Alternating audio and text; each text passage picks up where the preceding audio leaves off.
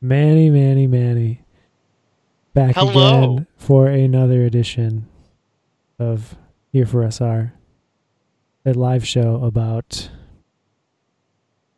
hardware failure. Uh, never apologizing. Streamer lights. Streamer lights. That's it, I think. Uh, memes. Shit. That's it. Tom, always a pleasure. What's up, buddy? Hey, man. Uh, we're back again. We're hanging out. We're doing That's this so thing. weird. Another week, another not an Ascari hat. Hmm. Do you like it though? It's a it's a hip hop hat. I don't know if you. It's- Yeah, it's I, like- I'm actually I'm digging it.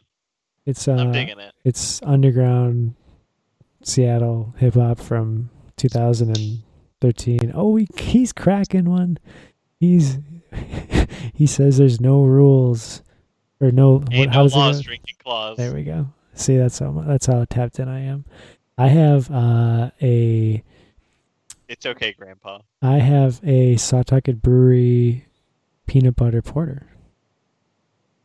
Why the? Why would you drink peanut butter, Tom? That's an abomination. Yeah, I'm telling you, if you'd be here putting this in your mouth right now, you'd be you'd be saying something else. You'd be singing a different tune, buddy. Uh, yeah, to the toilet because peanut butter is disgusting. Uh, Pancakes okay hosting next week. Manny fired. Manny fired from stream. uh, good evening, Jeff. Uh, this week on the show, Maynard's coming on early. Talk NASCAR. We got Auto Club. We got Bristol. Um, we have PAX. Talking PAX that I did on Saturday. We are talking with Brian Lockwood, uh, Porsche Esports Super Cup, Tag Heuer, some combination of those words. As a driver. brief aside, how do we keep attracting people with talent? I don't know. I don't know. I can't. I can't. I. I think people will look back. These these very good drivers will look back on their sim racing career and they'll say, "Man, when I was on here for SR, that was a real low point. That was probably the lowest point of my career." Imagine if these people turn out to use uh, sp- H4SR as a springboard to world championships. What a story that would be. I would love it if everyone who came on the show went for went to win like a feature race this in that season because it'd be clamoring, clamoring. to mean, on. But you have to consider it depends on how you look at life really. If you look at this moment in life as the sum of your decisions taken in the past, that means that, for example, a friend of the pod, Keegan Leahy, who came on last week, Mhm. uh, those three wins were integral to him being able to make it onto the show. Mm. Therefore, uh, there is some correlation to success and being on our beloved podcast. That tracks. That tracks, I think. Yeah. Yeah, I think that winner winning a world championship, winning at a world championship level and this show go hand in hand. I mean, if you look at the Venn diagram, it's a circle.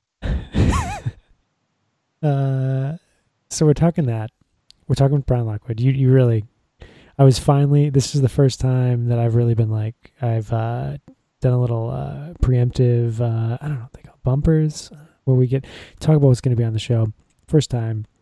This is And- and incredible. I mean, some would it. call this almost a professional production. Anyway, at the end, towards the end of the show, we're going to talk BMW 120, which myself and Luke from Ascari ran today, and we were murdered in cold blood by a F1 World Championship winning, race winning driver. Certain. That's a really weird way to describe a Coanda driver, but we'll dive into that later. Oh my god, that that happened. That that wasn't that wasn't murder. That was like a mugging. I don't know what that was, but we were murdered by a Mr. Simple battery versus like felony assault. Got oh it. my god.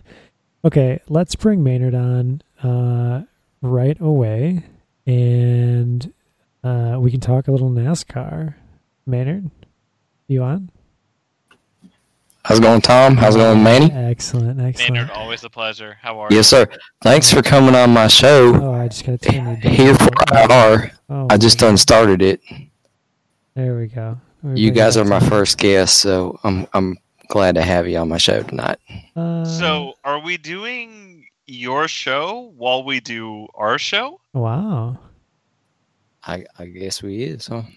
Wow, this is ain't this that is a Inception concept? quality. That's that's amazing. What is your show called, Maynard? Here for IR. Tom, I think I'm gonna have to get in touch with our copyright lawyers after this. Uh, you're gonna be I made it up my my dang self. All right. here for IR. He says. Uh, I don't know anyone who races for IR. I certainly don't. no, I wish I could. I can't. I suck. Uh, wow. Well, Maynard, I'm glad. I thanks for bringing us on the show. Hey, anytime, y'all welcome anytime. Now. What have you been? What do you got going on? What are we talking about today?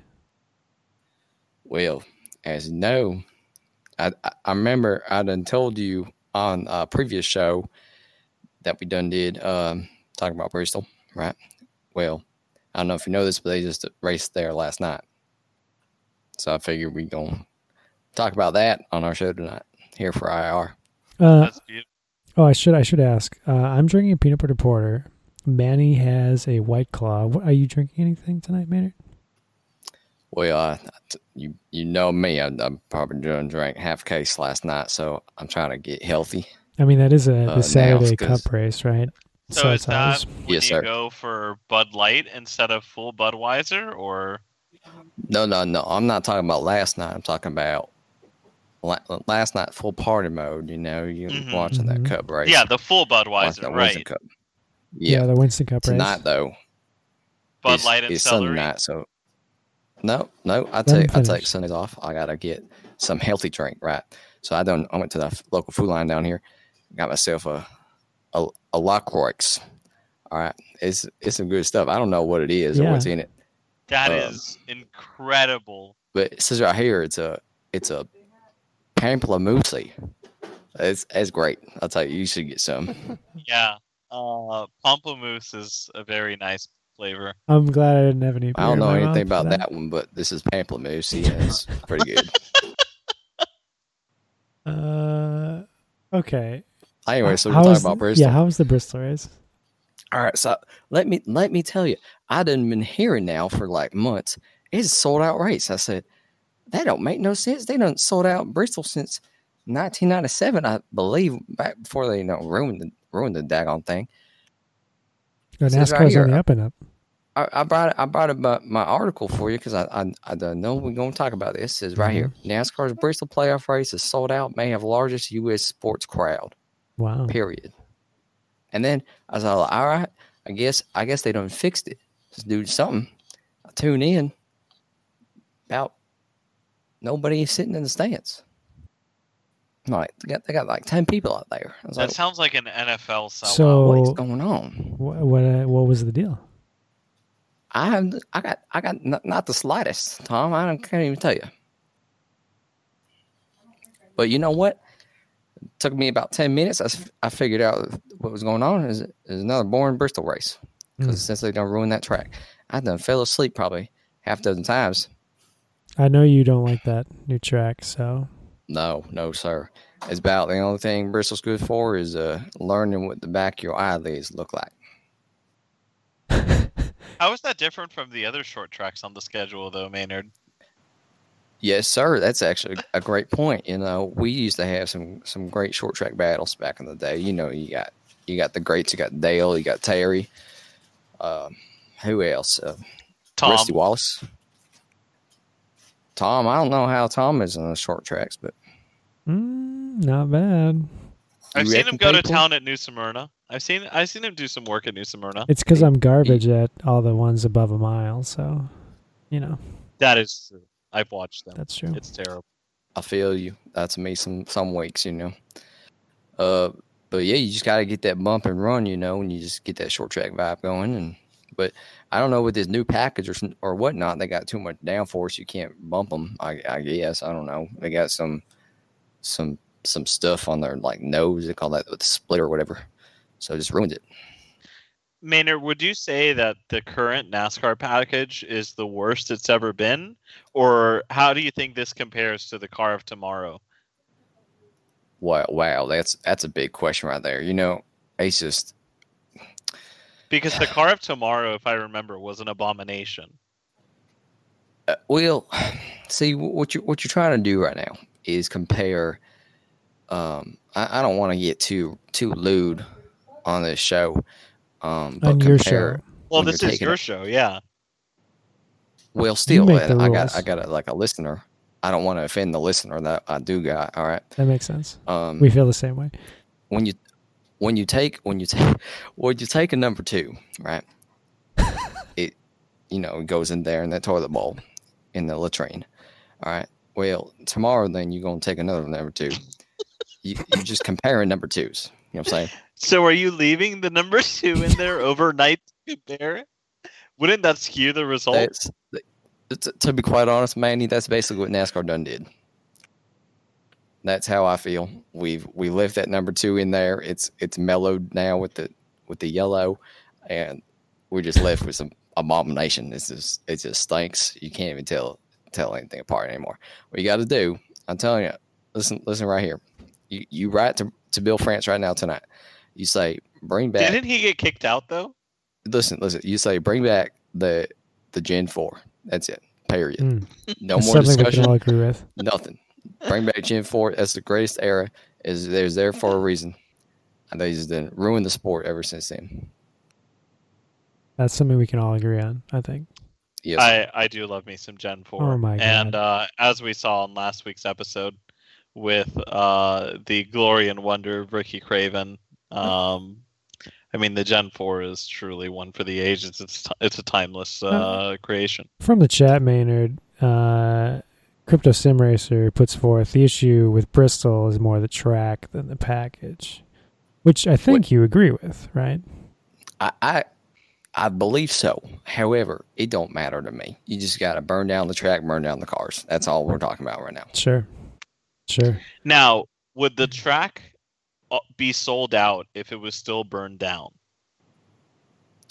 Maybe, maybe more so because then you got like cars going through fire That might and, be good. like That's a good point. doing That's a good jumps. point. Yeah.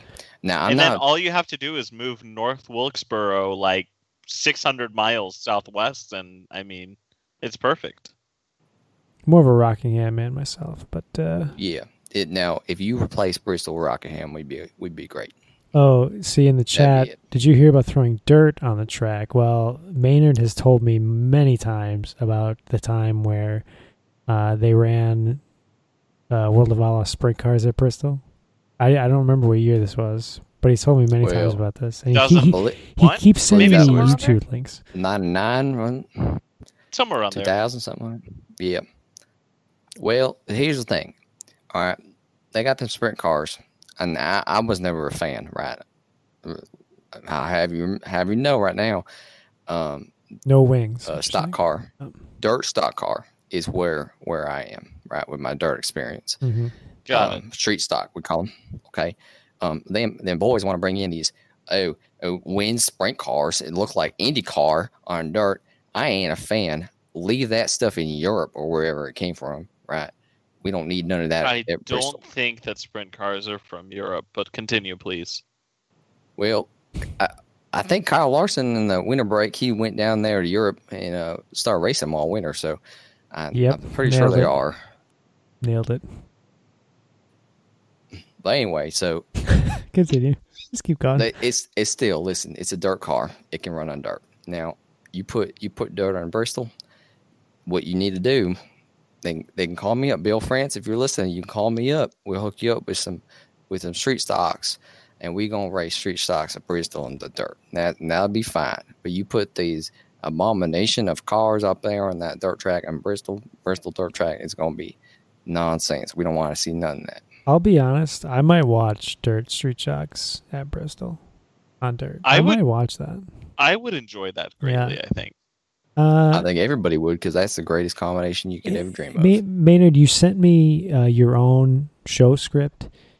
Uh, I think we're, if you don't mind, just for when you and you know you and I are talking, if we could skip over what you have listed as uh, old Donnie uh, tire tips from the local track? Can we skip that part and go straight to Auto Club? Uh, well, I was I was going to talk about that. I had I had a good probably 15, 20 minute discussion on. on Yeah. one. Well, no, but I, I was thinking that when when we're when the Here for SR guys are on your show, that we could skip over that and you can do it after. Oh, okay, I say what you're saying. We're just going to move that to the bottom of the list. yeah. You, when when yeah when we We're off the So list we're still- entirely. I mean, it, We're it's still going to talk show. about it. We're still going to talk about it. It's just going to be after a few more things, Uh, and then you know what? Then we're we're kind of free because we can say, okay, we got 60 more minutes to talk about the dirt tricks. sixty more minutes to talk about number twos overnight that you leave. Yeah, over. yes, sir. Uh, All I got bad news for you, quick Maynard, uh, from the chat. Uh, the first, the world's first winged car, known today as a winged sprint car, was created and driven by Jim Cushman at the Columbus Motor Speedway in Ohio in 1958, Well, there's your problem. which I'm confident is in the United States. Yeah, but they're Yankees. We don't want none of that. Ah, so basically Europe is what you're saying. Yeah, the where they come from? They Got it. came from England. Got it. We don't want them. So we're You know what they- saying. They, that what language sure they speak up there in understand. Ohio? They speak English. What's up, Manny? Uh, so just to make sure I understand, so north of the Mason Dixon, Europe, south of the Mason Dixon, real America. I mean, basically, they're putting Okay. wings on them cars. All right, Look, all right. look. You just said yourself you didn't like car tomorrow because why? Because it had this huge, humongous wing on there. It looked like driving from Japan, right? So you put that on daggone stock car, a dirt. What you got? What you got? This sprint car, nonsense. Anyway, anyway, look, we're gonna talk about what was that thing? Uh, uh, how about how? Hold on, hold on. You want to talk about Auto Club? I got something better. We're gonna talk about Kyle Busch. Now I ain't no Kyle Busch fan? But he done said something that made me proud. You know what he done said? Yeah, go ahead. I'm, I gotta read you this quote because this is a good quote. He said, uh, "We just got stuck with Logano as the usual, of course. Uh, him being a expletive head. Now I don't know what an expletive head is, but I think that, means don't your head good. He blows says, up. Is that right? Is that right? Yeah, man? I feel like it's that an right? exclamation point. That that sounds right. And here he says, Joey Logano is nobody's friend for a reason. I can f- fully stand under under uh, Kyle Busch there, his sentiments. Now, as someone who is a deep fan of the real NASCAR, is it hard to have to support Kyle Busch uh, in I- his favor against anyone? Oh man, you know, uh, first off, I think he's from like California or something, so I'm not a big fan of that. And then second off, uh, you know, he's driving cheating Toyota. So, but another thing with, Kyle Busch, remember, he got that first win back when he used to race for Hendrick uh, in a car tomorrow. And first thing he said, he got out of that car, he said, "I ain't racing this piece of expletive." I guess is what he said. uh, but I was like, "Hey, you know what? He ain't he ain't too bad of a guy, I guess." I, I don't know. I don't know. Uh, that But was yeah, kind of so. Basically, the long, the the short short bit of the story is he's not that bad. Better than Joey Logano. That's what you're Well, yeah, he it, that's that's an easy one to say right there. He's better than Joey Logano, but you know, I wouldn't be like hanging out with him in a Daytona practice or nothing like that.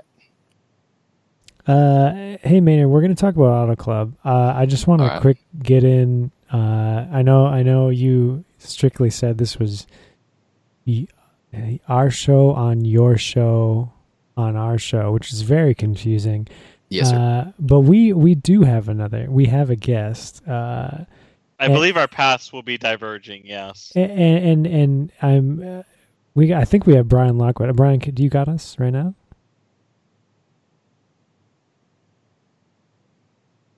Uh, maybe not just Maybe yet. not just yet. Tell you what, man, you can keep talking Auto Club. Uh, oh, what do you Hey know? guys, is this uh is this thing on? We got we got you, Brian. Awesome. Uh, Maynard, we can talk Auto Club. You know what? We're we're just gonna go. We're just gonna go four way here. I want Yeah, you. To, I Brian want- gets to listen yeah, about Auto Club. yeah, which I'm, I'm sure. sure. I'm sure Brian's about. very up on all NASCAR all the time. All right, as well, a as a brief aside before we get into Auto Club, Brian, welcome to the show. It's very nice to be here in this frame with you. Thanks. Yeah, I appreciate you guys having me. Uh, how much NASCAR do you watch, Brian? NASCAR's okay. I uh, I don't know much about NASCAR, but we can talk about it. Love it. Love it. Works for me. And we're about to. So, uh, Maynard Auto Club, hit us up with it. all right. So I, I done done some reading Yeah. as I do, and they are getting rid of one of the best tracks in NASCAR, which was Fontana. Uh, now I guess y'all y'all kids call it Auto Club or whatever. That's right. whatever reason. Anyway, uh, it's called Fontana, right? So they said, all right, we're going, to we want to Uh, sorry guys, drive less. I'm having we wanna trouble drive slower. We hearing want to Tom, drive worse.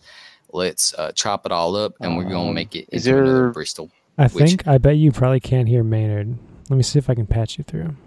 Oh wow, I can't hear. What's his name? Uh, Brian. Brian. Yeah. Yeah, I can't him hear him nothing either. What a kerfuffle we're having. Here, I'll tell you what, Brian. Uh, Maynard, you keep telling us about Auto Club. I'm going to fix the problem here. All right. All right, so you talking about Bristol back in you know 1995 and say, hey, that'd be a good track, right? Well, maybe, but now eh, we don't want to see none of them short tracks nonsense. And so what you got, what you ain't gonna end up with, is um, you know grandma driving down the Food Lion in her Toyota Camry, and that's what you got. You got just them driving in circles, turning left. You know all them Europeans they want to call making fun of us for only turning left, and that's what we got down here with Bristol and Martinsville. We're just gonna have another one of them boring, do nothing short tracks. hmm And I now, find it hard to disagree. now you think about what Fontana is, and uh, Michigan same way, and you got uh, Daytona and Talladega, all pretty much the same, all super speedways, and be flat out pedal to the metal, and that's what you want in NASCAR. You want to go fast, and you want to eat the gas. I, I think is what they say. I don't think that's what they say. and you just want to you just want to race and you just want to go go good. You don't want to you don't want to be going down to the grocery store and getting them bananas in your Toyota Camry.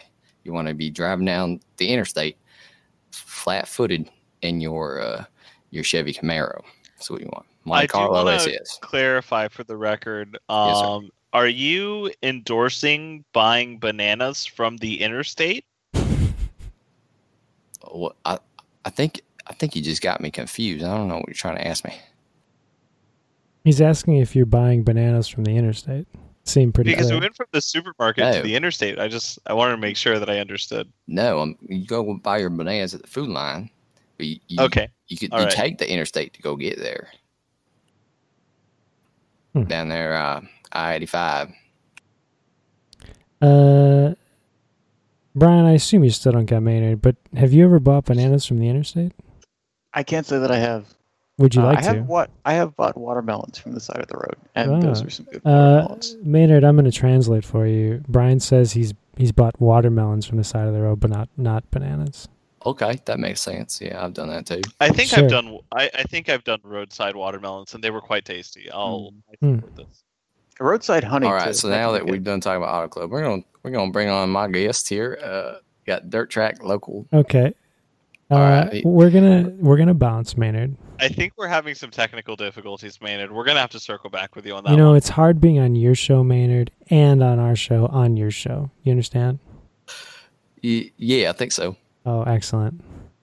Well, I'll tell you what, we'll we'll, we'll catch him next time. We'll we'll talk later. Okay. All right. All right. Y'all have a good show a Brian. pleasure. Thank you, Maynard. Yes, sir. Have a good one. Uh, all right, Brian. Well, you missed Maynard. Uh, you you really missed Maynard. You probably missed. Uh, I don't know how to describe it. Maybe the utmost. I'm surprised he hasn't been hired by NBC to do NASCAR Tonight journalism. tonight's the Emmys, right?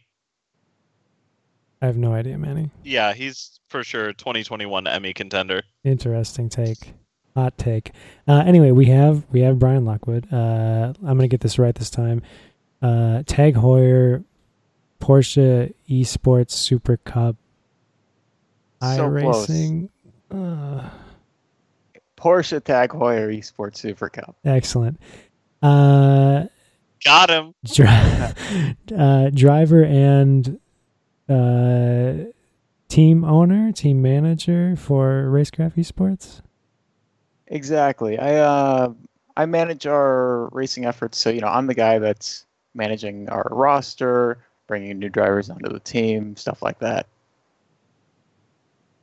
And uh, how long has the team been in existence, and how long have you been sim racing? I know you have some real life stuff too. So uh, we actually have a set, a quick set of questions to ask you, but I, I just we'll get that. I'll be honest, it's mostly a meme. Uh, so we'll we'll get we'll get the the real stuff uh, done first about your uh, sim racing background. All right. Yeah. Well, it's funny ask with Racecraft. Um, we technically started as a team in 2017, mid 2017 or so. But at first, it was really just a group of friends that were racing together. Uh, nothing serious. You know, I was racing in the Skip Barber 2K World Cup, but not super competitively, not taking it that seriously. Then over time, I think uh, in the middle of 2018, I won the 2K World Cup. And from there, we started taking it more seriously. And that's all. That's when I say we really started being a, a racing team instead of just you know a circle of friends. Uh, we got some drivers from the Skippies, and of course, in 2019, we moved up to the Formula Threes.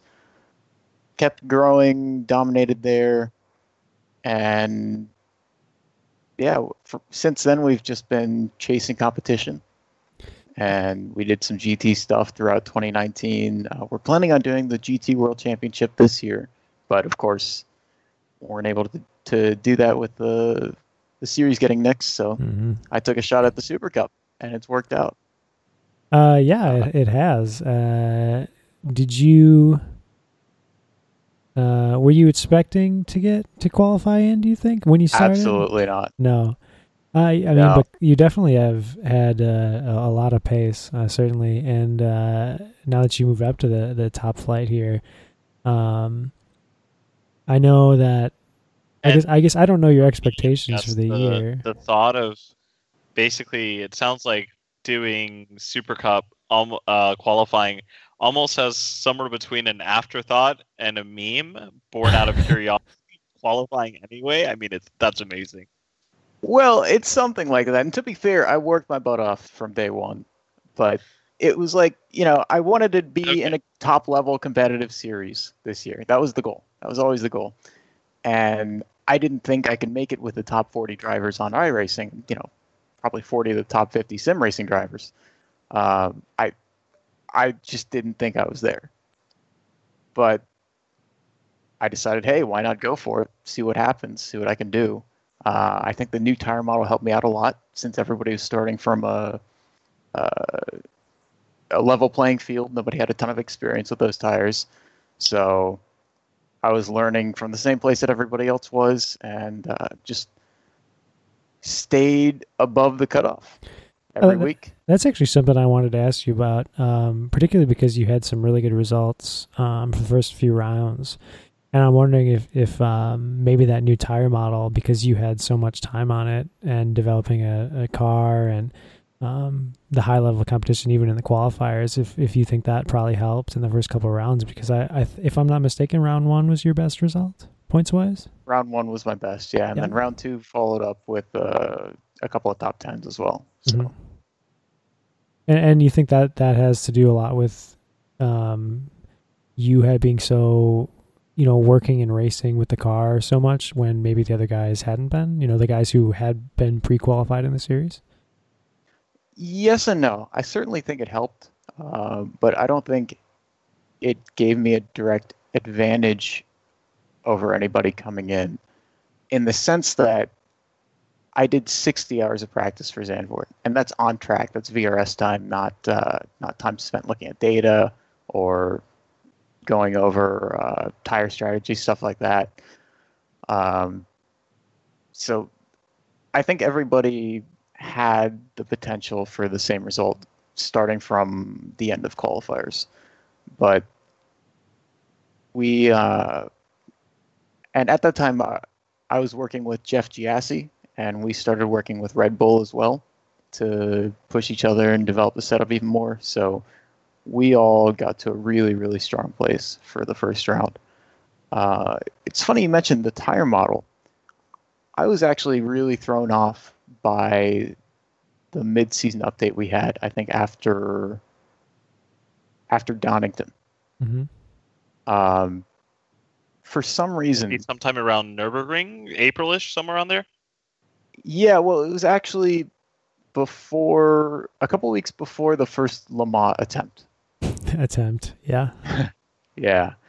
So I thought we had a decent setup for Le Mans, but around that time, uh, I stopped working with Red Bull and Jeff, and I think they ended up getting somewhere with the setup that I didn't. So anyway, it's a long story, but I started chasing a direction that worked great on the old tire model, but on the new tires, the old tire model meaning the first three races.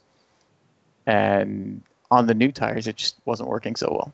So it took me a really long time to realize, hey, maybe I should just approach this from a new new tire model perspective and figure out what the car wants, figure out what's going wrong. You know, I was my my setups tended to have a lot of understeer on corner entries. They're just easy to drive, but not that fast.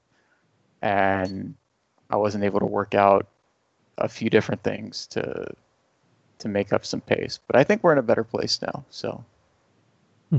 we'll see how the next couple rounds go. Uh, all right. Well, I'm gonna get. I'm gonna get. I'm gonna let Manny loose. I'm gonna unleash Manny uh, with a couple of quick fire questions on you. Uh, so we asked Maynard. So uh, I'm drinking a peanut butter porter this evening, which is quite Which is pleasant. disgusting, but Uh, it's quite good. uh, Manny's being fired. Uh, Manny has a white claw, like the small white man he is. Uh, I'm wearing UGG boots. Don't worry. oh my god! Brilliant. Uh, I I think that Keegan might not have been wearing pants uh, last week. he asked me specifically if there'd be video, and I said no, it didn't have to be. And he said, "You know what? Actually, that's going to stay between him and me." Uh, Brian, are you are you drinking anything this evening? I, I told you I it's am. recommended, but not not required. I've got a Sierra Nevada Torpedo IPA. Mm, okay, my wife would approve. Yeah, it's quite good. I don't know if Manny approves of IPAs. He should. He's I'm He's not crazy about IPAs, Oh but God. I do live in a very IPA heavy area, so I've I've come to a, a good stalemate with it. There are good IPAs to be had.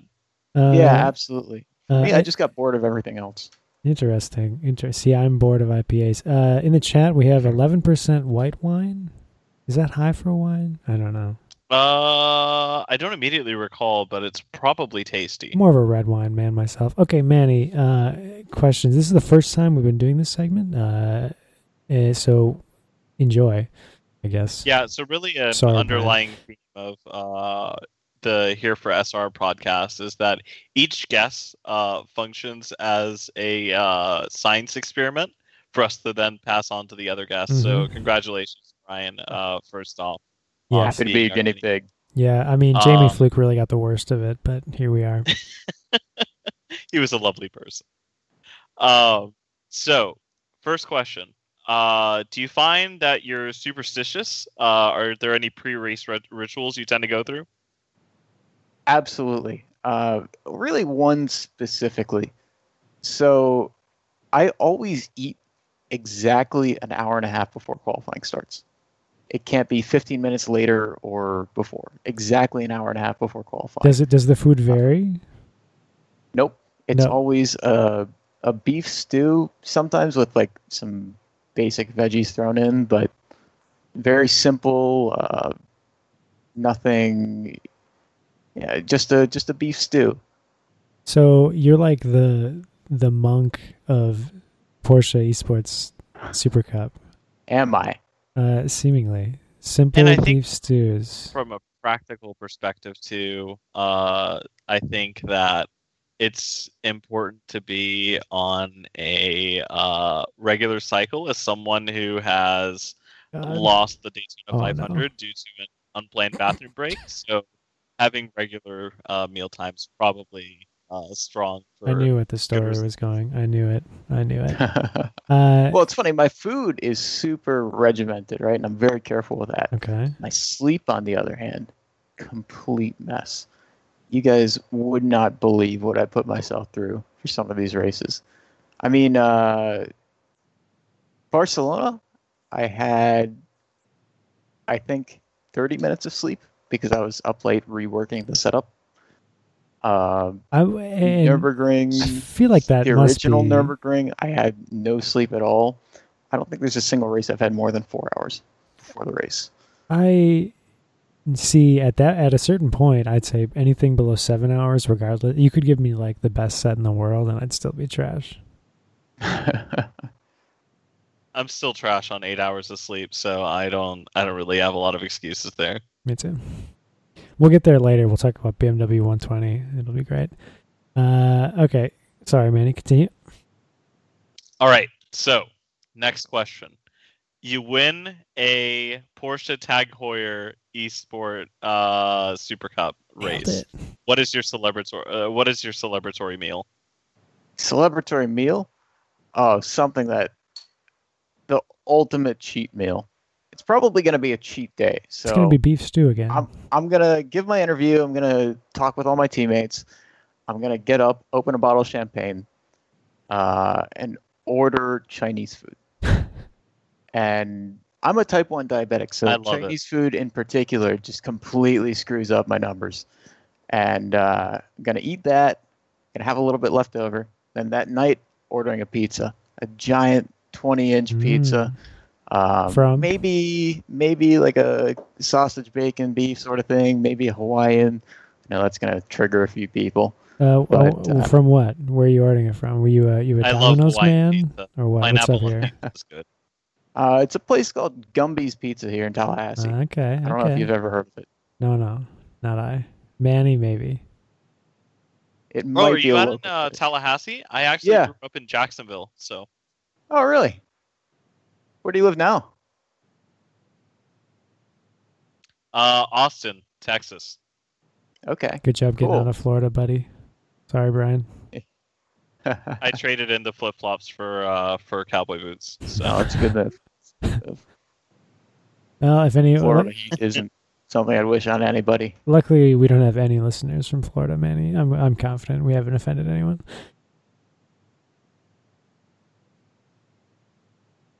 Yeah, I think I think uh, Pancake is probably our only Florida listener, and now Brian. So when he inevitably has to li- listen to this again, so Ah, he'll hear it in his nightmares. Manny, question three. all right. Question three.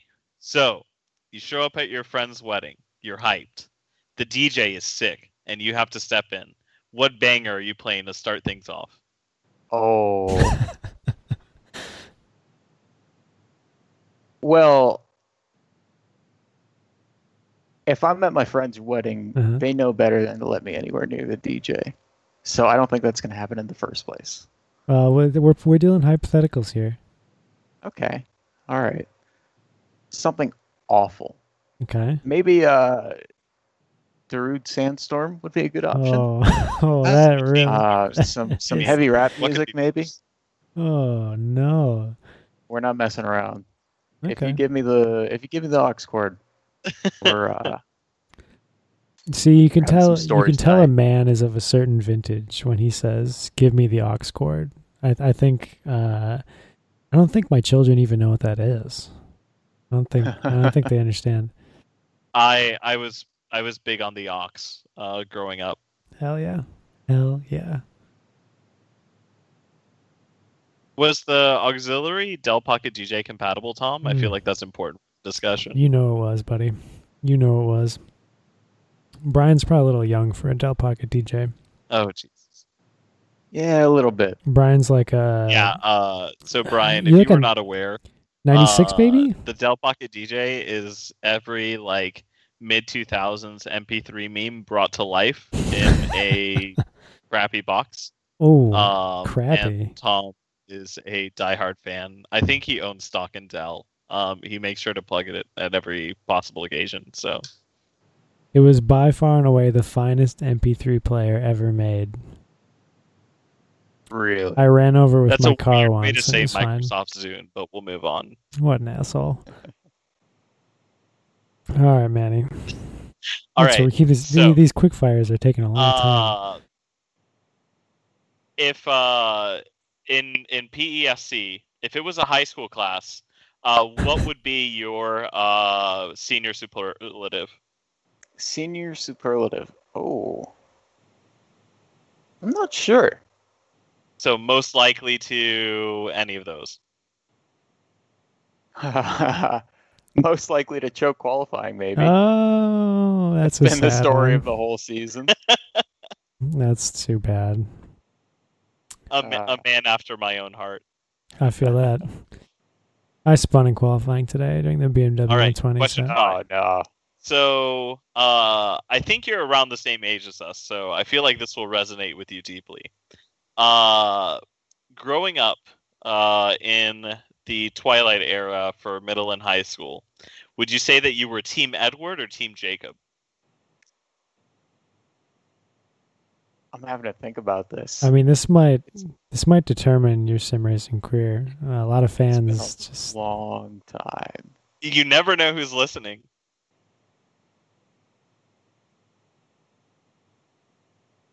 I mean, oh, I don't remember. I think at the time I was Team Edward, but looking back, and I don't remember any of the details, so forgive me if this is way off base. But I I sort of remember Jacob having way more of a like moral standing ground mm, than Edward. interesting. Yeah, that's. Uh, I think that's a fair assessment. Uh, I I feel like you've answered uh, correctly. You've done well. You passed. Well, good. On to the next question. You passed. All right, next question. Favorite racetrack? Favorite racetrack, Brands Hatch. Wow. Love it. It's uh Ooh, Not always the best. GT? to race on. GP, of course, GP. Yeah, yeah. It's not always the best to race on, but especially for hot lapping and you know just just driving the track. Um, it's got a fantastic rhythm. It's got a fantastic flow to it. Um, lots of lots of different braking zones, lots of tricky braking zones, and nothing like a hairpin that just you slow the car down almost to a complete stop, and it just breaks the whole flow. I feel like at Brands Hatch, I'm doing. Obviously, the corners have a lot of different corner types, but they're all just you know you carry speed through the mid corner. Uh, you get a really sick exit, and you just try to get the car into the corner as quickly as you can without losing your line. Along with some of the bumps that it has, to me, it's just it's the most fun track on uh, on iRacing. Hot take. Is it? I have to say, I'm inclined to agree with you. I think that Brands Hatch is very slept on in a lot of the series schedules, and given, like you said, it might not be the best thing to race on, particularly in like high downforce cars, but um, I think that the most impressive thing for me about Brands Hatch is that you're either going 10 tenths every lap or you're three seconds off. It's it's a Mhm. maximum commitment track, and I think that's part of what makes it so fun. That's also why I'm so slow at it, I think.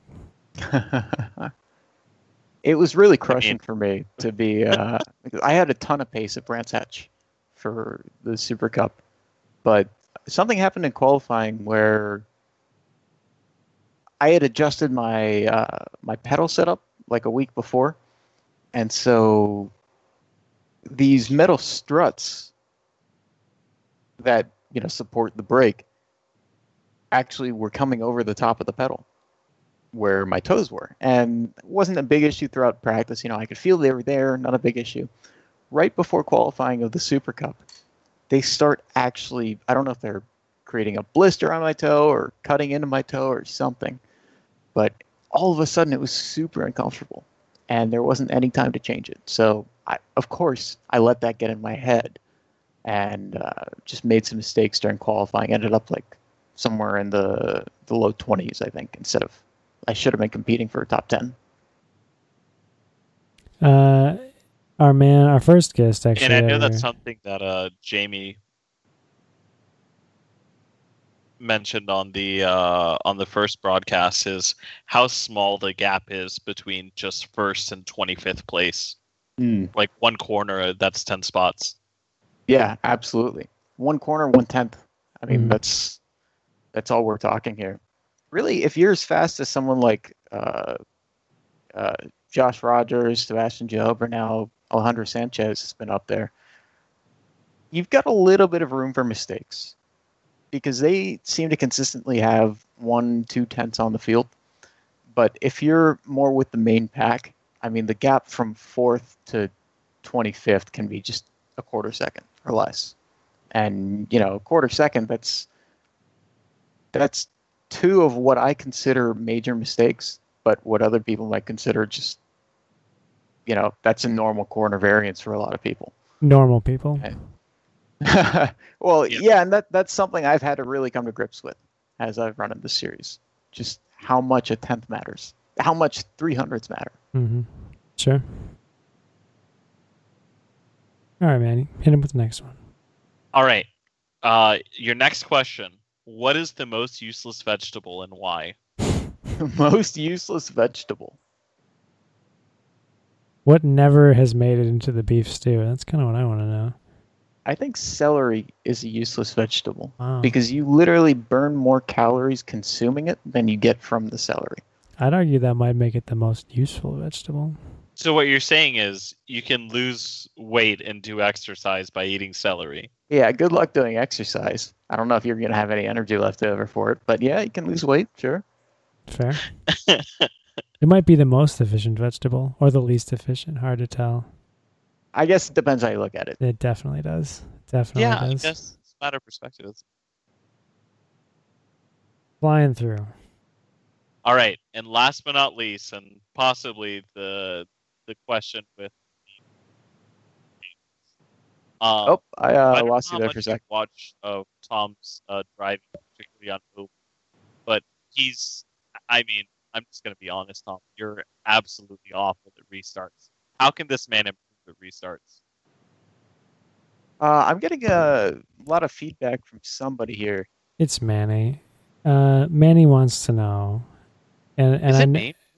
It is. Uh, I I know you probably don't have do a lot of restarts, being uh, being a, a road focused man. Uh, have you done any real asphalt oval? Much of it, much of Um, any? Enough to be familiar with it. I mean, I'm not.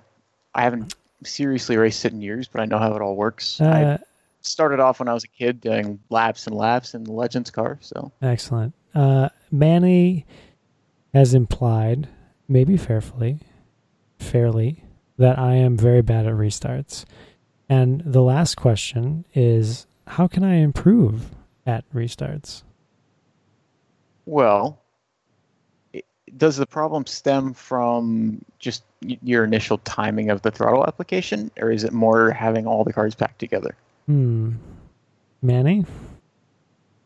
It could be as simple as maybe opening your eyes. Yeah, I knew. I knew you were going to say some real dumb shit. I knew it. You know I what? mean, what's the trouble though? What's the trouble? Like, what's causing you to get in trouble? Are you getting gapped on the initial run, or through the first couple of turns when we're all restarted? Is that like, are you just consistently losing spots? Where's the issue? yes. Yes. Yes was the answer. Uh, Okay. They've actually improved quite a bit, but uh, for for a good long while, it was like a meme that um, if I was starting top five, I'd be top ten uh, at the end of lap one at least. But you know, you hang on for a while. You know, I think that Manny, it's unfair of you to drop these kind of questions on people when uh, my IR is higher than yours. Oh. It is. It actually is. You have uh, Overtaken, overcome yes. a, what 700 point deficit from when I got a dog to I think you're 500 points above me, something like that. hmm just remember in the time that you've had a dog, I've had a child the whole time. So, uh, let's let's talk packs. Uh, now, which one of the two would you want? I can't talk about this on stream. Uh, let's talk packs. Um, there was a there was an event this Oh, weekend. just real quick before we move on, Oh God! I just want to say uh, there's a good chance I'd have to look at what's going on, but this is one of my favorite things to do as Okay. someone who's pretty good at this racing thing Uh-huh. is uh, to to look at what's going on with uh, a pattern that you're noticing with your driving, like I'm slow here or I'm losing out on restarts, stuff like that, and really just get to the bottom of the issue. You know, I'm really focused on finding the root cause of whatever is causing the trouble. Like, yeah, as I'm sure you can hear, I'm asking just by talking with you guys, I'm trying to diagnose where the problem is lies, right? Mhm. Again, one of my favorite things to do as someone involved in the sim. And uh, well, that is what I do with uh, with coaching. So, good chance I'd have to look at exactly what's going on to be able to help you out closely. But if that's something you're interested in, we can make it happen. You know me. I, I actually am a pretty strong believer in one-on-one Ryan, I think coaching. you gave so. that question way more respect than I deserved, and I appreciate you for it. Yeah, I, I agree. Manny deserves very little respect. Uh, let's talk packs. Uh, we oh, we had uh, an event over the weekend. I th- I'm gonna I'm gonna get this name right. It was the PAX Almost Pro 10K iRacing Challenge. I'm pretty sure I nailed it. It was an. MX MX5 at Charlotte Roval, and uh, the PAX is the Penny Arcade Expo. And this year they're doing it all online because of COVID, and they're doing an they did an iRacing event. So uh, there was a time attack qualifier, and um, top 40 went in, and it was only open to drivers in the U.S. and Canada. There's a, about a week long um, time attack qualifier, and uh, it turns out that both myself and you made it in, as well as I think three of your teammates. Is that right? hmm That's right. And um, I, at least, was expecting much worse race quality than we got. It was actually pretty good. And you had a pretty good result, and the team had a great result, I think, overall. Uh, uh, 1 2, yes. hmm Uh, so, with with this kind of racing, the race management was amazing at the front. Yeah, So that's that's something I want to talk about. So, so when it became obvious that you'd have one two at the front, um, was it decided that you were going to hold those two spots because drafting was a big deal at the Roval? So now, was it decided? Were you on the radio and say, and you were going to push?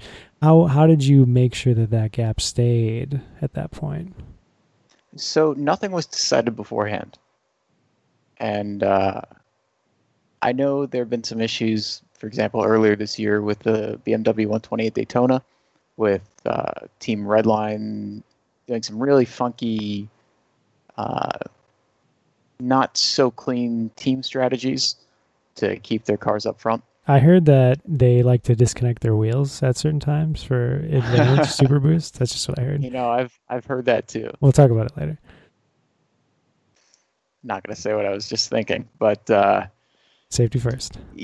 yeah we uh we we wanted to make sure none of that happened with us so nothing was decided beforehand uh, we just knew that of course it's a draft track and we have practice our team has a lot of roots in the mx5 and the skippy so we have experience working together as a duo and you know knowing when's the right time to work together when's the right time to fight that sort of thing so once Rasim and I got out front one two we knew it was in both of our best interests to just try and keep the gap.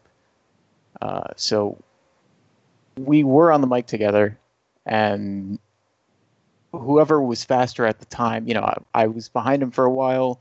Then he started making a few mistakes. So I, we said, okay, let's swap here. Um, then that happened again a few laps later, and it just so happened that the pack caught us when Racine was winning and I was second. So from that point, you know, I'm not going to make a move because we are teammates. We're in first and second. I don't want to make a move that jeopardizes both of our races and jeopardize, you know, if I try to go for the lead and ended up making us drop back to second or third or worse, that's just really stupid. Do you think there's extra responsibility on you to be safe being um, the head of the team? Do you feel were you feeling that when you're behind him? I wasn't feeling any extra responsibility to be safe, but I certainly was feeling it's interesting. There's a bit of a different perspective you have in the race as just a driver and a teammate versus being the actual leader of the team. Like when we finished the race, we got a one-two, right? And it was awesome. Mm-hmm. But I wasn't feeling that celebratory right away because I was also thinking about uh, John and Justin, who started the feature in sixth and fourth, respectively, and neither of them finished the race. Justin died horribly, killing an innocent man right in front of me. I'm afraid. well, I'm not sure he was that innocent. I think that was a bit of a racing incident.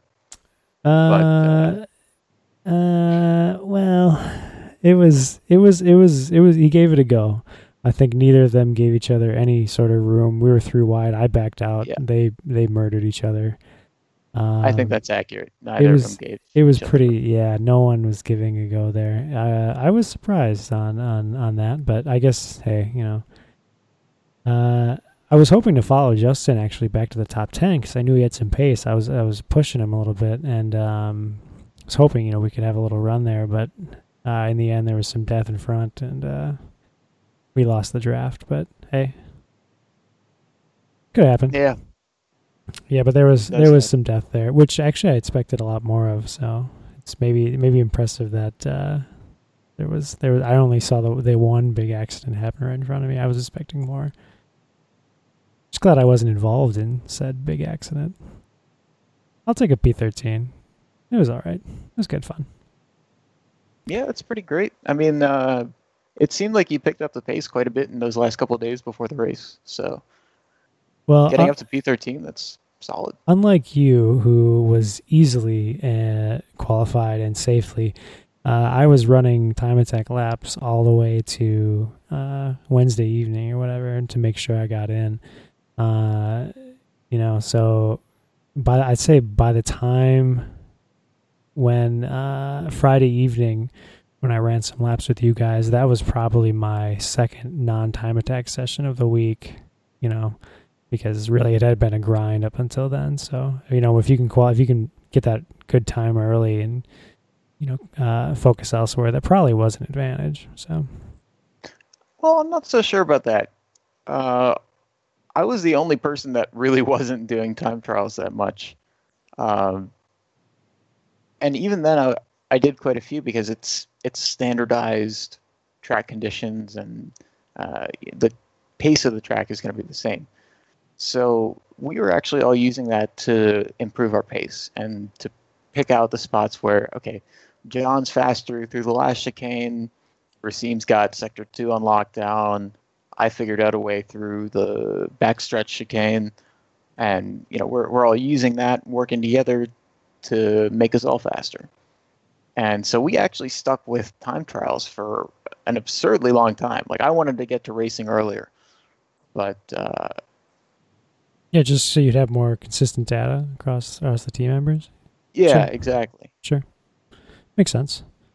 Uh, so you had the you had the one two. I know that um, John and Justin kind of um, died horrible deaths or or, or close. Uh, but overall, I mean, I I I think that you qualifying for Super Cup is probably um, maybe maybe the biggest deal so far. But I, I mean, this was like this was a really good result for the team. I mean, this Yeah. was this was a big deal. I think one two is is is like quite a performance, and it wasn't it wasn't like uh, a, a small field in there. It was I mean there was Coke drivers, Um, there was you with the Porsche Super Cup and and, and um, a ton of uh, really good oval and road drivers in general. There, I mean, it was it was quite a field. So, but congrats to you guys. Thanks. Yeah, I'd I'd like to think we've solidis- solidified our spot as the strongest road racing team in North America. Um, I'm sure we'll have plenty of challengers here to come, but you know, we had drivers starting first, second, fourth, and sixth in the feature of this pretty intense field for some pretty great prizes. Yeah. So I'm I'm really really proud of the team and how strong we all were. You know, Justin actually hadn't driven the car until Friday, a week before the race, and he was having trouble with shifting in general. You know, using the clutch to shift. Uh, he's run a lot of skippies, but that's just you lift the throttle and you shift. It's much easier. The MX5 you have to focus on a lot more. So he had to come to grips with that and figure out how to drive the car fast and actually go fast at this track. So, you know, everybody did a really great job. Yeah, it was it was good. Uh, very impressive uh, when I saw you guys one two uh, throughout the whole race. Um, let's do now. Did you watch any of the BMW 120 today, Brian? I know you didn't, didn't, actually. participate. I've missed it. Uh, so uh, I don't know. We could talk the result we, if you Here we want. go. If you want, we could talk the result. but I think for me, me personally, uh, I think more the story was here. I was, uh, you know, we're car number forty-eight out of fifty-one. We're hanging out top split, doing our own thing, keeping it clean. You know, it's Road Atlanta. Uh, up comes Max Verstappen. Okay. Hanging out. I get it. And then the Fire Nation attacks. I get it. I get it. You're a fast guy. You do your thing. We're going into turn one. Uh, he's he's flashing his light down the back stretch. He's flashing his light and in the chicane. He's flashing his light coming out of turn 14. He's flashing his lights everywhere. I think he's got that. I I don't know if I don't know if he has it mapped the same button that's shifting, but if he doesn't, he maybe he should. uh, but he's flashing me. He's flashing me. It's fine. Uh, I uh, I he's he's he's gonna dive into turn one, and at this point, you know, we're gonna go a lap down. I think their car's sitting fourth or something. I, I'm not I'm not out there to get in the way of the leaders in a in, in a money race. That's just not what I want to do. However, uh, so I break early, and I, I I'm in I'm in the fence. What's happening? I, I we there's contact. I, there's a four X on my screen. I'm spinning. I'm in the fence. There's a Max Verstappen sliding in the gravel. Oh my God! What's happening? Uh, tell you what. Let's relive this moment. Let's relive this moment. I I think I can make it so that everyone can see this. As you have been for the last 12 hours, but continue. Absolutely. Okay, Ryan and Manny, can you see what I see? oh yeah. Excellent. Okay, good. Good, good, good. You see what I see. Uh now everyone can see it on the stream as well. So this is uh I don't know who clipped this, but if you see here, this is Max Verstappen Man, hates that clip name Ascari is, is Autosport. something. Oh my god. Uh let's see what we got here. Let's see what we got. Let's try and Huh? find a way of showing you this one. So this will be Yeah, there he is. roughly where we're There's looking me. There I am. Max Verstappen in the number 72 Uh-huh. He looks great, gotta say. And of Yeah. course, he had such a horrific, Okay, he's definitely making his nose. um, I'm like, okay, run that's fine. at Oh, Mugello in the Formula One oh World no! Championship, and now Oh, turn oh one no! into the wall Oh there no! for Max Oh, Verstappen. no. Let's a look from the overhead coverage. How did that happen? Looking at this Uh, one, let's try and I mean, it looked like. You were. He was clearly looking to make the pass, there. and then he just doesn't turn.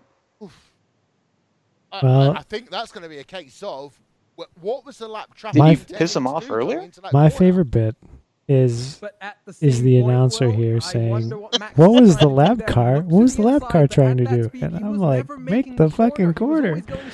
He corner." was always going straight on. Uh, the other announcer here, uh, Will Vincent, he's he's off the rails, but this other fella, he he's got it. Uh, anyway, so the deal is here. the deal is, guys. Uh, Redline posted about it later, but I guess Max Verstappen had a wheel disconnect, a short wheel disconnect. I've I've never I've never heard of this before, but I'm told that it is a it is a thing that happens. Uh, it's not something I'm familiar with, but I'm I'm willing to believe it happened because you you look at how how straight his wheel is. Uh, Mhm. But oh my god, it was it was. Uh, I guess I was like, well, this is this is top split. This is top split in a money race. I guess this is what it looks like. Death at all turns. Uh, oh, oh my God! Let's get a hot take from Brian here. Uh, what do you? We're we're voting, Manny. Uh, you, you love a good wheel disconnect murder, right? Um, I wouldn't say I love a good wheel disconnect murder, but uh, just from the grapevine, uh, having some mild familiarity with the type of equipment he may be running, Mhm. um, the USB wheel disconnects absolutely do happen. Um, overall, not a great look. Um, I think you mentioned earlier you did get it like an apology or a sorry or anything, which is suboptimal. Uh, oh, Um, you know that that is one of the that is yeah, something I I'm not sure to. there's any defending it. For me, honestly, more than that incident, uh, there was your pit lane incident, Oh uh, which is, I think, much more blatant. I'm afraid I don't have a Twitch clip of Uh, for me, the fa- my favorite part of the Max incident has to be the announcer asking what you're doing by leaving 95% of the track going into turn. Oh, it was too good. It was too good. Uh, oh my god. Yeah, th- this is actually something I wanted to, and I don't want to be too serious about it because I, I don't I don't want to uh, make anyone um, talk shit about any uh, Porsche sports community. But I, I was actually kind of thinking about this, and and and no one. I feel like in in a lot of endurance events that I've done, and admittedly, this was the first top split kind of team event I've done. I think any uh, big ones at least. And I, I was kind of thinking that how often in a lower split that I'd get a message from, um, you get a message from someone on the team that you know they're watching or whatever, and you get a message, and it'll say, someone will like PM you, like you know whisper, "Hey, sorry" or whatever. And I'm wondering, you know, so in in Porsche, how often do you guys talk after the race? Like, if you got an incident, would it be likely that you guys would talk about it? So, most of the incidents I've had in the Super Cup, I've talked to the driver after the race. Sometimes it's them saying sorry, sometimes it's me saying mea culpa. Usually, it ends up, you know, fine. Like like any other race, any other split. You know, you you one person says sorry, or you both explain your perspective, what went wrong, and that's that. I've had a couple incidents where we weren't able to come to an agreement after the fact, and a couple, I don't, I'm not going to name names No, here, no, no, that's fine. but a couple that were pretty painful to me that I heard nothing. And those were actually uh, two teammates that I, I just heard nothing from after the incident. Trauma. So Wow. definitely, I think uh, different teams foster different cultures at the highest level. Sure. And you see that everywhere, but it's even more clear. Um, even more clear at this level, and you know you're racing the same guys every every race, so you get to know people's tendencies a lot better. Um, just as a as a positive example, the VRS guys all seem very uh, you know i'm not saying they're perfect or anything but they seem like one of the more mature teams on the grid. Um, generally not looking for they don't have that sense of toxicity that you get a lot. Um, you know other teams are very much on the other end of that spectrum. So I think it's an issue at every high level sport and every high level esport. Um, when so much is at stake, it's when so much is at stake, and you are literally one of the best in the world, racing with the best in the world. It's harder than normal to keep egos in check, I think. And the ugly side of that shows not maybe as often as you'd expect, but certainly more often than you'd hope in in a series like the Super Cup. It, it's it's interesting. I think, uh, and and I do think that when you bring up that you race, you know, every every two weeks or or whatever the schedule is, close to that, um, that it probably is beneficial for guys to not really make enemies because you probably, I mean, there's there's only forty guys. You, you know, if if five guys on the grid don't like you very much, that's probably no good for you. Uh, just in general. So, and I here's the thing, right? So this thing happened, and I understand that that myself in Ascari livery uh, is kind of a nobody to Team Redline. We're getting lapped. I don't care. It's fine. I understand. I understand. I understand the levels here. But uh, I uh, I do kind of wish that someone could have said, "Oh, hey, we had a wheel wheel disconnect. Sorry." I would have been like, "Sucks. Yeah, it sucks. It's fine. I get it." Yeah.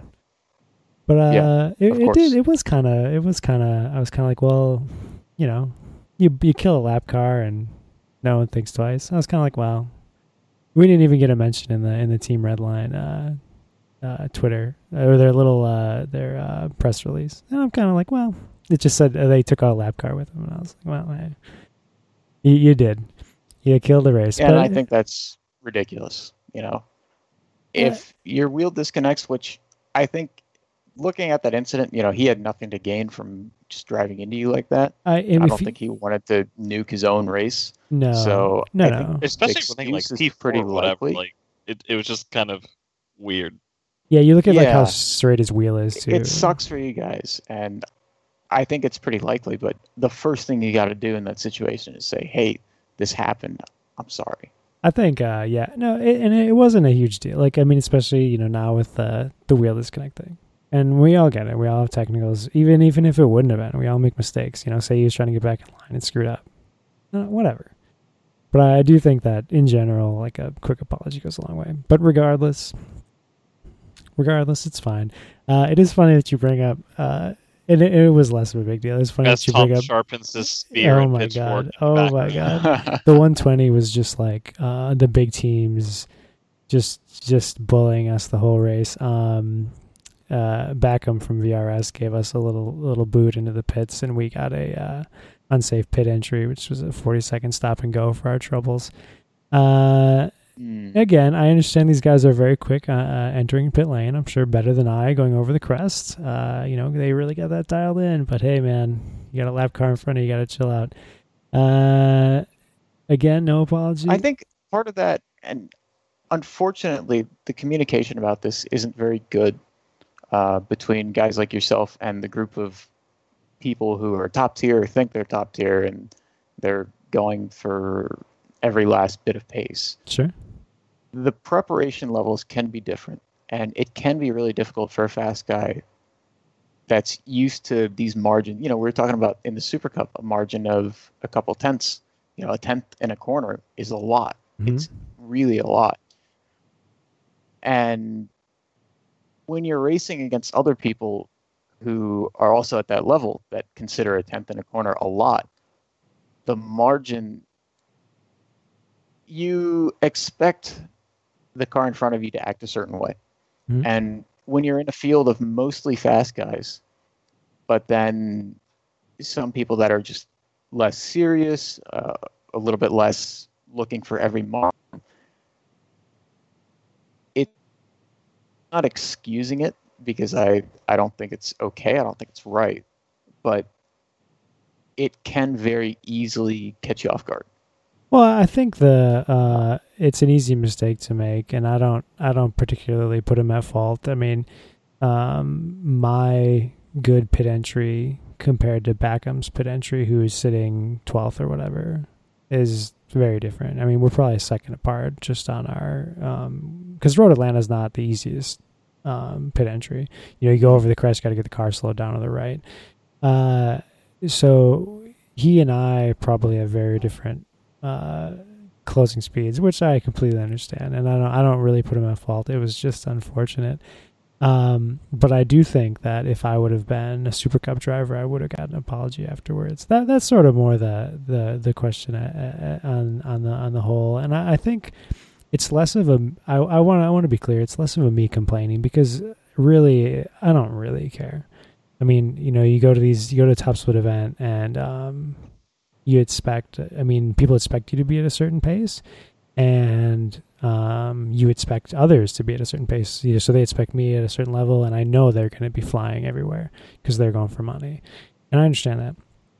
But I think that, um, you know, me here here's me on my soapbox, but I think that guys at the top level could do a lot of good and and really make I don't want to say make friends, but um, it would be a good show just to spend 15 seconds and, and like maybe even like talk to guys or whatever even it's not even always apologizing but offering a quick word or whatever to guys i think would probably be good because i mean we have we're dealing with a 52 car field in bmw the skill at bottom of top's huge and um i don't know if i got a message from anyone about anything even if they were like hey i think you're lifting too early into turn 10 or whatever something about fuel, I'd be like, hey man, Yeah. that's useful.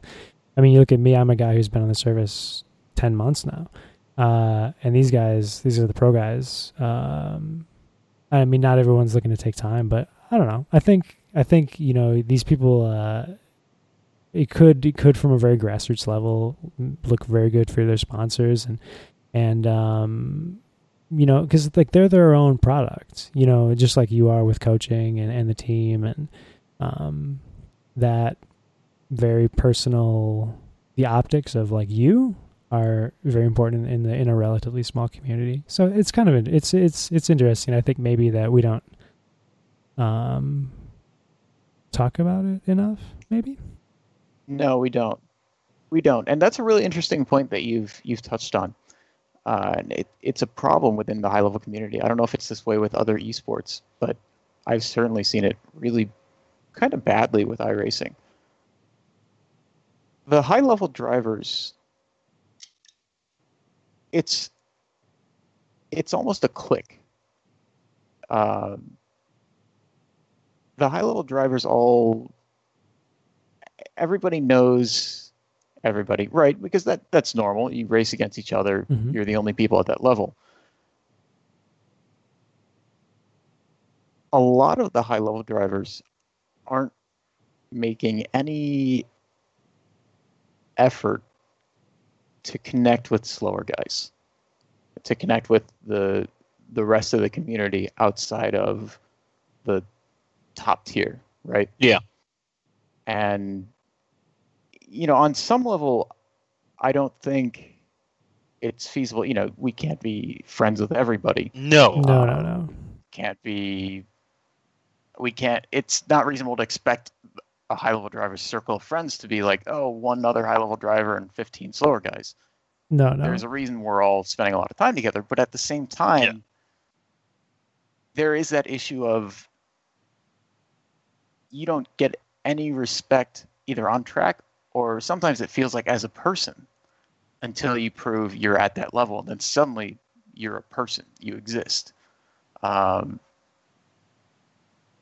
I could get more into it, but I'll, I'll leave it at that for now. It just it's definitely an issue with our community and one that I hope that a lot of drivers uh, or more drivers try to help fix.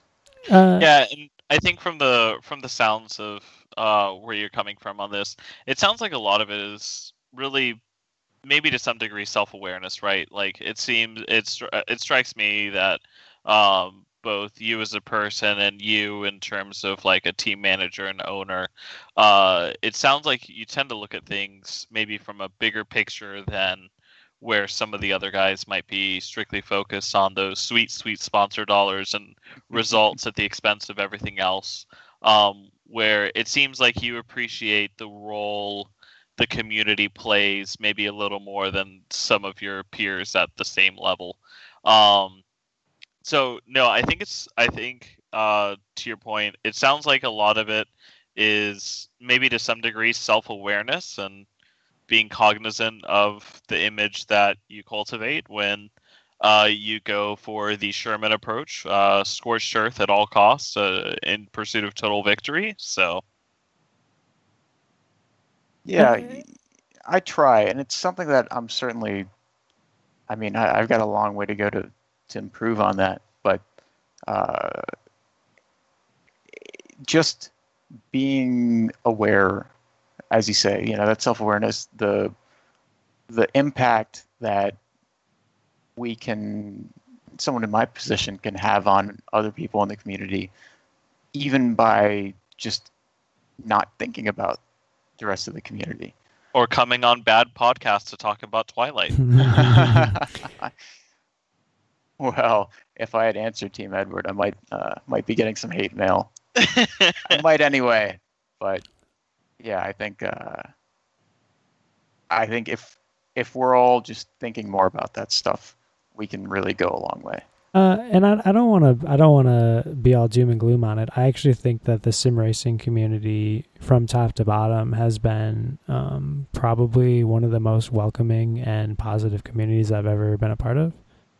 Um, Yeah. Just to be clear, and I don't think that it's actually. Um, and when I when I'm complaining about the Redline incident or what I'm saying, oh, Beckham pumping in the pits, I actually don't think that it's um, so much of a problem of them being like, "Oh, I don't care."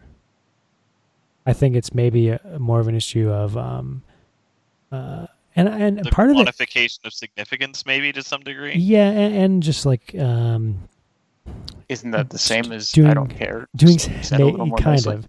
Uh, that that is a fair that is a fair I- counterpoint. I do think that the um, and I don't know what it is. I don't know if it's like a um, watching NASCAR thing and how they often deal with their on track stuff off the track. Uh, but I really think that the oval community is super vocal compared to the road community. I don't think I, very rarely will I touch someone on track on an oval and not talk about it in voice chat or even have um, some PMs afterwards. And usually it's it's quite positive. It'll be like, "Oh, hey man, I know I did this stupid thing, such and such." Uh, and I, and I don't know if it's actually people being like, "Hey, I know I'm going to race them again," and over racing so close, like you can't make enemies. I actually think it's some sort of cultural norm, and I don't know if it's a NASCAR thing or what, but I, I noticed that compared to the road, maybe it's just a talkative thing because you know oval races are much more chatty. I mean, they they are like guys are bullshitting all the time with yellows, but um, but it's it's interesting, and I I, I do kind of hope that the I think we could find a nice middle ground because I don't need to hear the guys talking about their wives during a cautioning you know ovals, but um, the road guys maybe could probably learn some from oval too. So it, it's it's fun. Uh, from the chat, it's odd because I usually hear people bitch in oval. Yeah, there's that too, but uh, you know, overall, I, I've had a I've had a pretty good experience with the sim Yeah. community. So I don't I don't want to be I don't want to be just to be clear. I, I you know I'm complaining a little bit about the 120, but um, that's it's it's it's peanuts compared to the, the overall um experience I've had with with guys. or peanut butter porter. Oh, it was so good. It's gone, but it was so good. That's really interesting. Um, i could speculate about some reasons for that, but uh, obviously I don't have any mm, any better perspective to offer. I will say that for some reason, the roadside. I'll tell you, I was shocked when I first started uh, mixing with these high level guys at the general vibe I was getting a lot of the time. And it's great to hear that the oval side of things, uh, that there's a lot more of a community sense, that there's less elitism, stuff like that. I think it is smaller too. Like the group, the, the the guys that are the group of guys that are fast in like top splits of oval. It's a lot smaller. I think the time zones are more limited. Um, and that's maybe fair. that's yeah, there's something not to do as with much it. spread. That's that's a good po- that's a good point. Maybe. I mean, because yeah, like, but go ahead. Well, I was just gonna say, you know, on the road side, it's it's completely different. I think, Mhm. for the most part, and uh, especially at Racecraft, we're we're working to, at the very least, not. Uh, I'm not saying it right, but not not continue that trend. You know. yeah, try not to- be another Sure. another brick in the toxicity wall or however you wanna exactly. it. Yeah. exactly. Sure. No, I understand. And uh, I do think that some of the teams, I don't know, are. If you're a Redline, if you're a Coanda, you probably, I don't know, if you, if you spent a lot of time on every message you got and dealing with like every 2.3k guy that thinks they're the shit next to Ayrton Senna, like you'd have no time and you'd be super burned out. So I assume there probably is like a reason that, you know, there is probably a reason for the way that certain things are. Because how many messages on Discord do you think Josh Rogers gets like every week? It's probably stupid. It's probably a ton. People find him on the VRS server and just like spam him, right? I don't know. He probably has tons of fun. Hey man, please look at my data.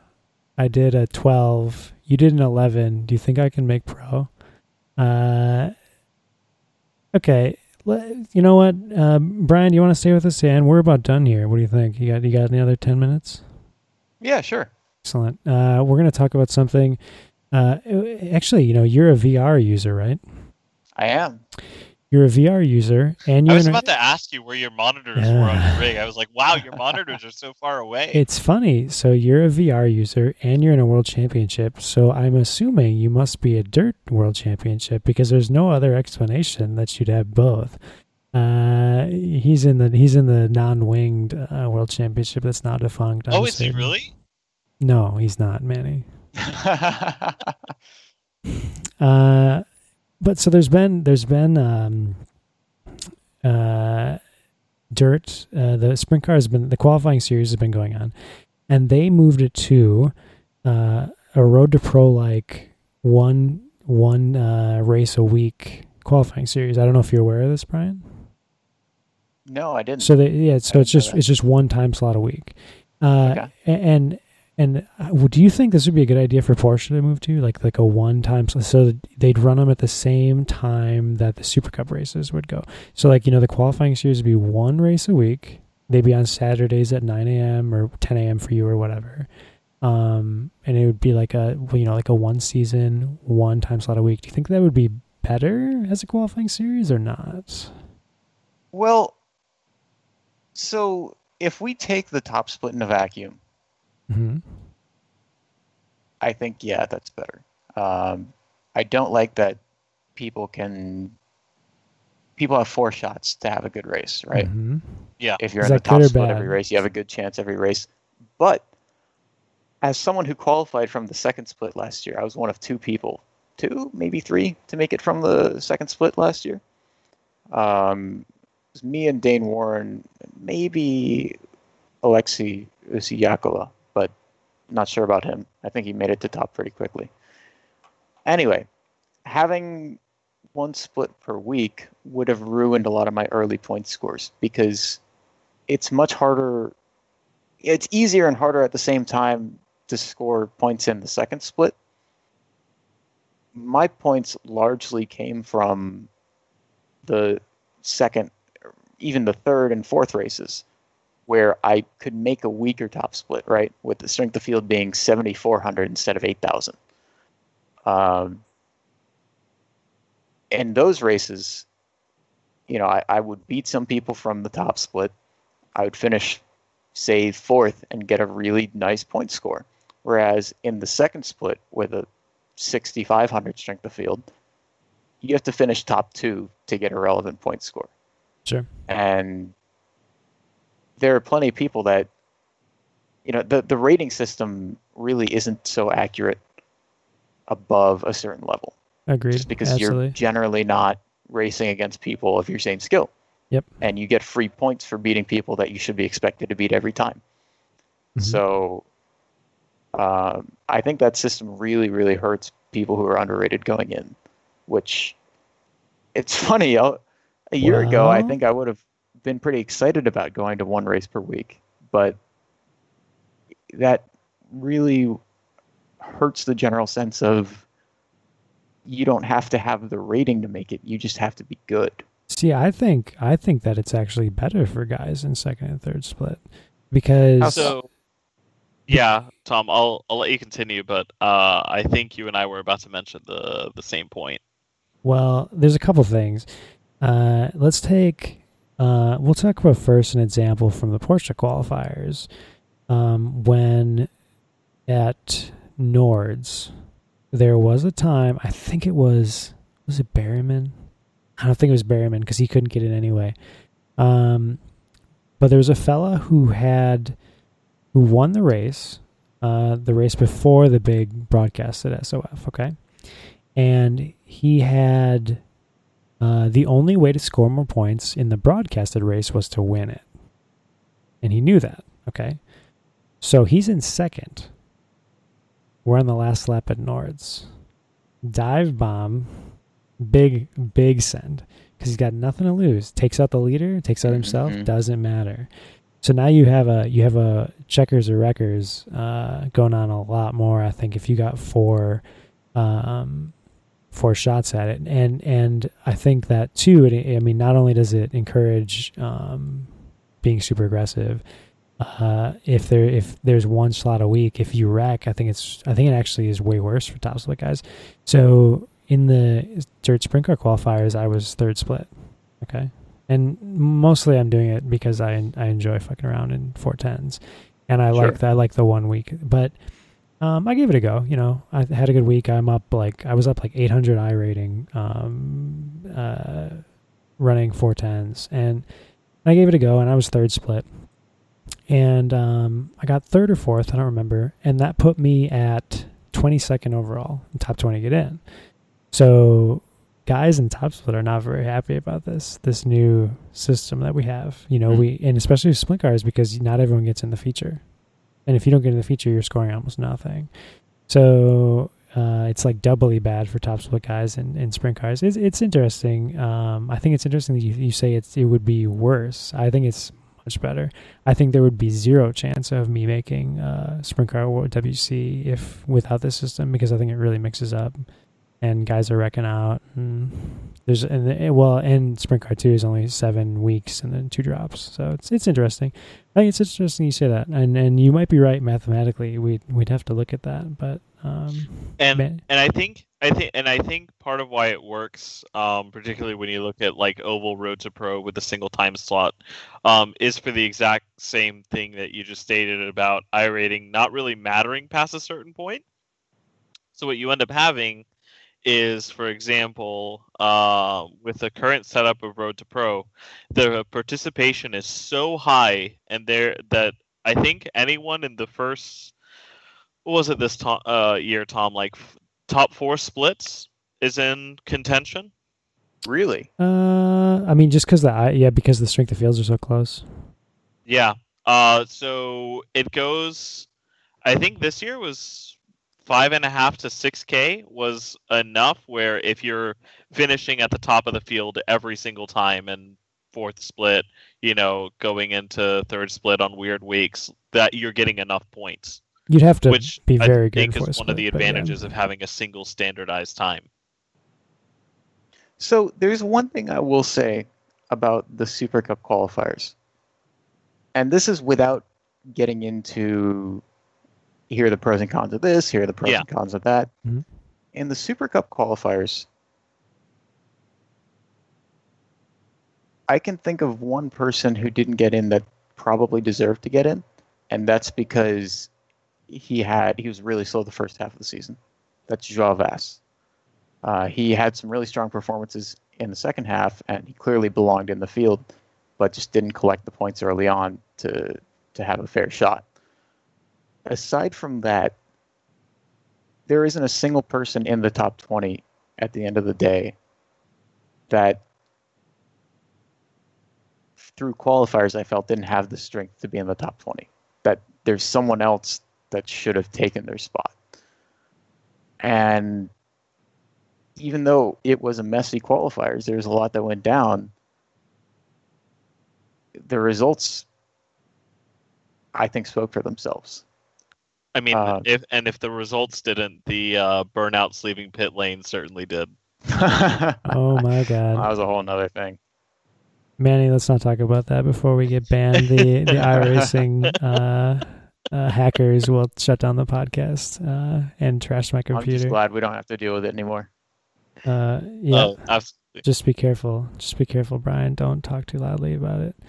Uh, that's interesting. I, I think I'm going to think about that. On, uh, I will say, out of a purely selfish, I like that a lot more, just because it. I don't know. It seems so clean, and I maybe it's not the fairest or the best way, but but me thinking about it, like I know there's like guys that are like, oh well, I can't make said time slot, but then you couldn't make the real stuff. You couldn't make the real series, and that's always been the thing with Coke, with like Road to Pro is well, if you can't make that Tuesday night, you can't make the regular series anyway. So I don't know. I kind of understand where they're coming from. It's it's it makes it more of an event. Uh, I have a feeling, I have a feeling that because they went to this for the sprint cars, they're gonna go elsewhere with it. I would not be surprised if we see it in Porsche next year. You heard it here. You heard it first. I I I think that might be a thing, and and uh, it sounds like they'll never do snake snake splits again. That's what I hear. Never again. Um, but we'll see. I, I think it was fun. I'm having a fun time doing sprint car, and it's it's like an official league kind of. I mean, for guys in third split anyway, it's a good time. Uh, I think we just about got to get out of here, uh, guys, because it is ten to ten central, ten to eleven for Brian. You should have been in bed like an hour and a Uh, half ago, Tom. Brian will be going to sleep in another five hours, but I will be going to sleep much sooner than That's that. right. Uh, Manny, do you have anything else? Um, no, uh, really. I just want to take a moment. Uh, Brian, it's been wonderful having you on the show and meeting you, and uh, thanks so much for coming on. Yeah, thanks for having me, guys. I, I really enjoyed this. Oh. Uh, thanks for giving me the platform to speak my mind, and uh, maybe we can do this again sometime. Uh, that Sounds would be, great. that would be excellent. Uh, I think um, I mean, it's a testament uh, that we can't be doing that horribly if you're willing to come back. That's so right. I'll, I'll I'll I'll sleep well tonight on that one. I think uh, now that we got most of the um, formalities out of the way, too, you could come on next time. Uh, we'll get you talking to Maynard. You'll be you'll be watching that Cup race, that that good old Winston Cup race. Uh, that weekend, you'll be you'll be telling me all about crossweight and what you've learned. Uh, I look forward to that day, Uh, or maybe you'll be telling me about uh, how you love Fairbury after after the track slicks off a little bit and you got to go to the bottom. oh my god! Uh, okay, all right, guys. Uh, this was rad. Um, uh, I pity the fool that listened again this week. Uh, I'm Tom Midas. That's Manny Tolentino and Brian Lockwood. We had them all. Brian, pretty much, he was like a third host of the show. And I mean, if nothing else, at least better than one of the other two. I'll leave it to the audience. Uh, that's right. Uh, next week here for SR is just going to be Manny, Pancake, and Brian. Uh, we'll see you then. All right, thanks, guys. yeah, I appreciate it.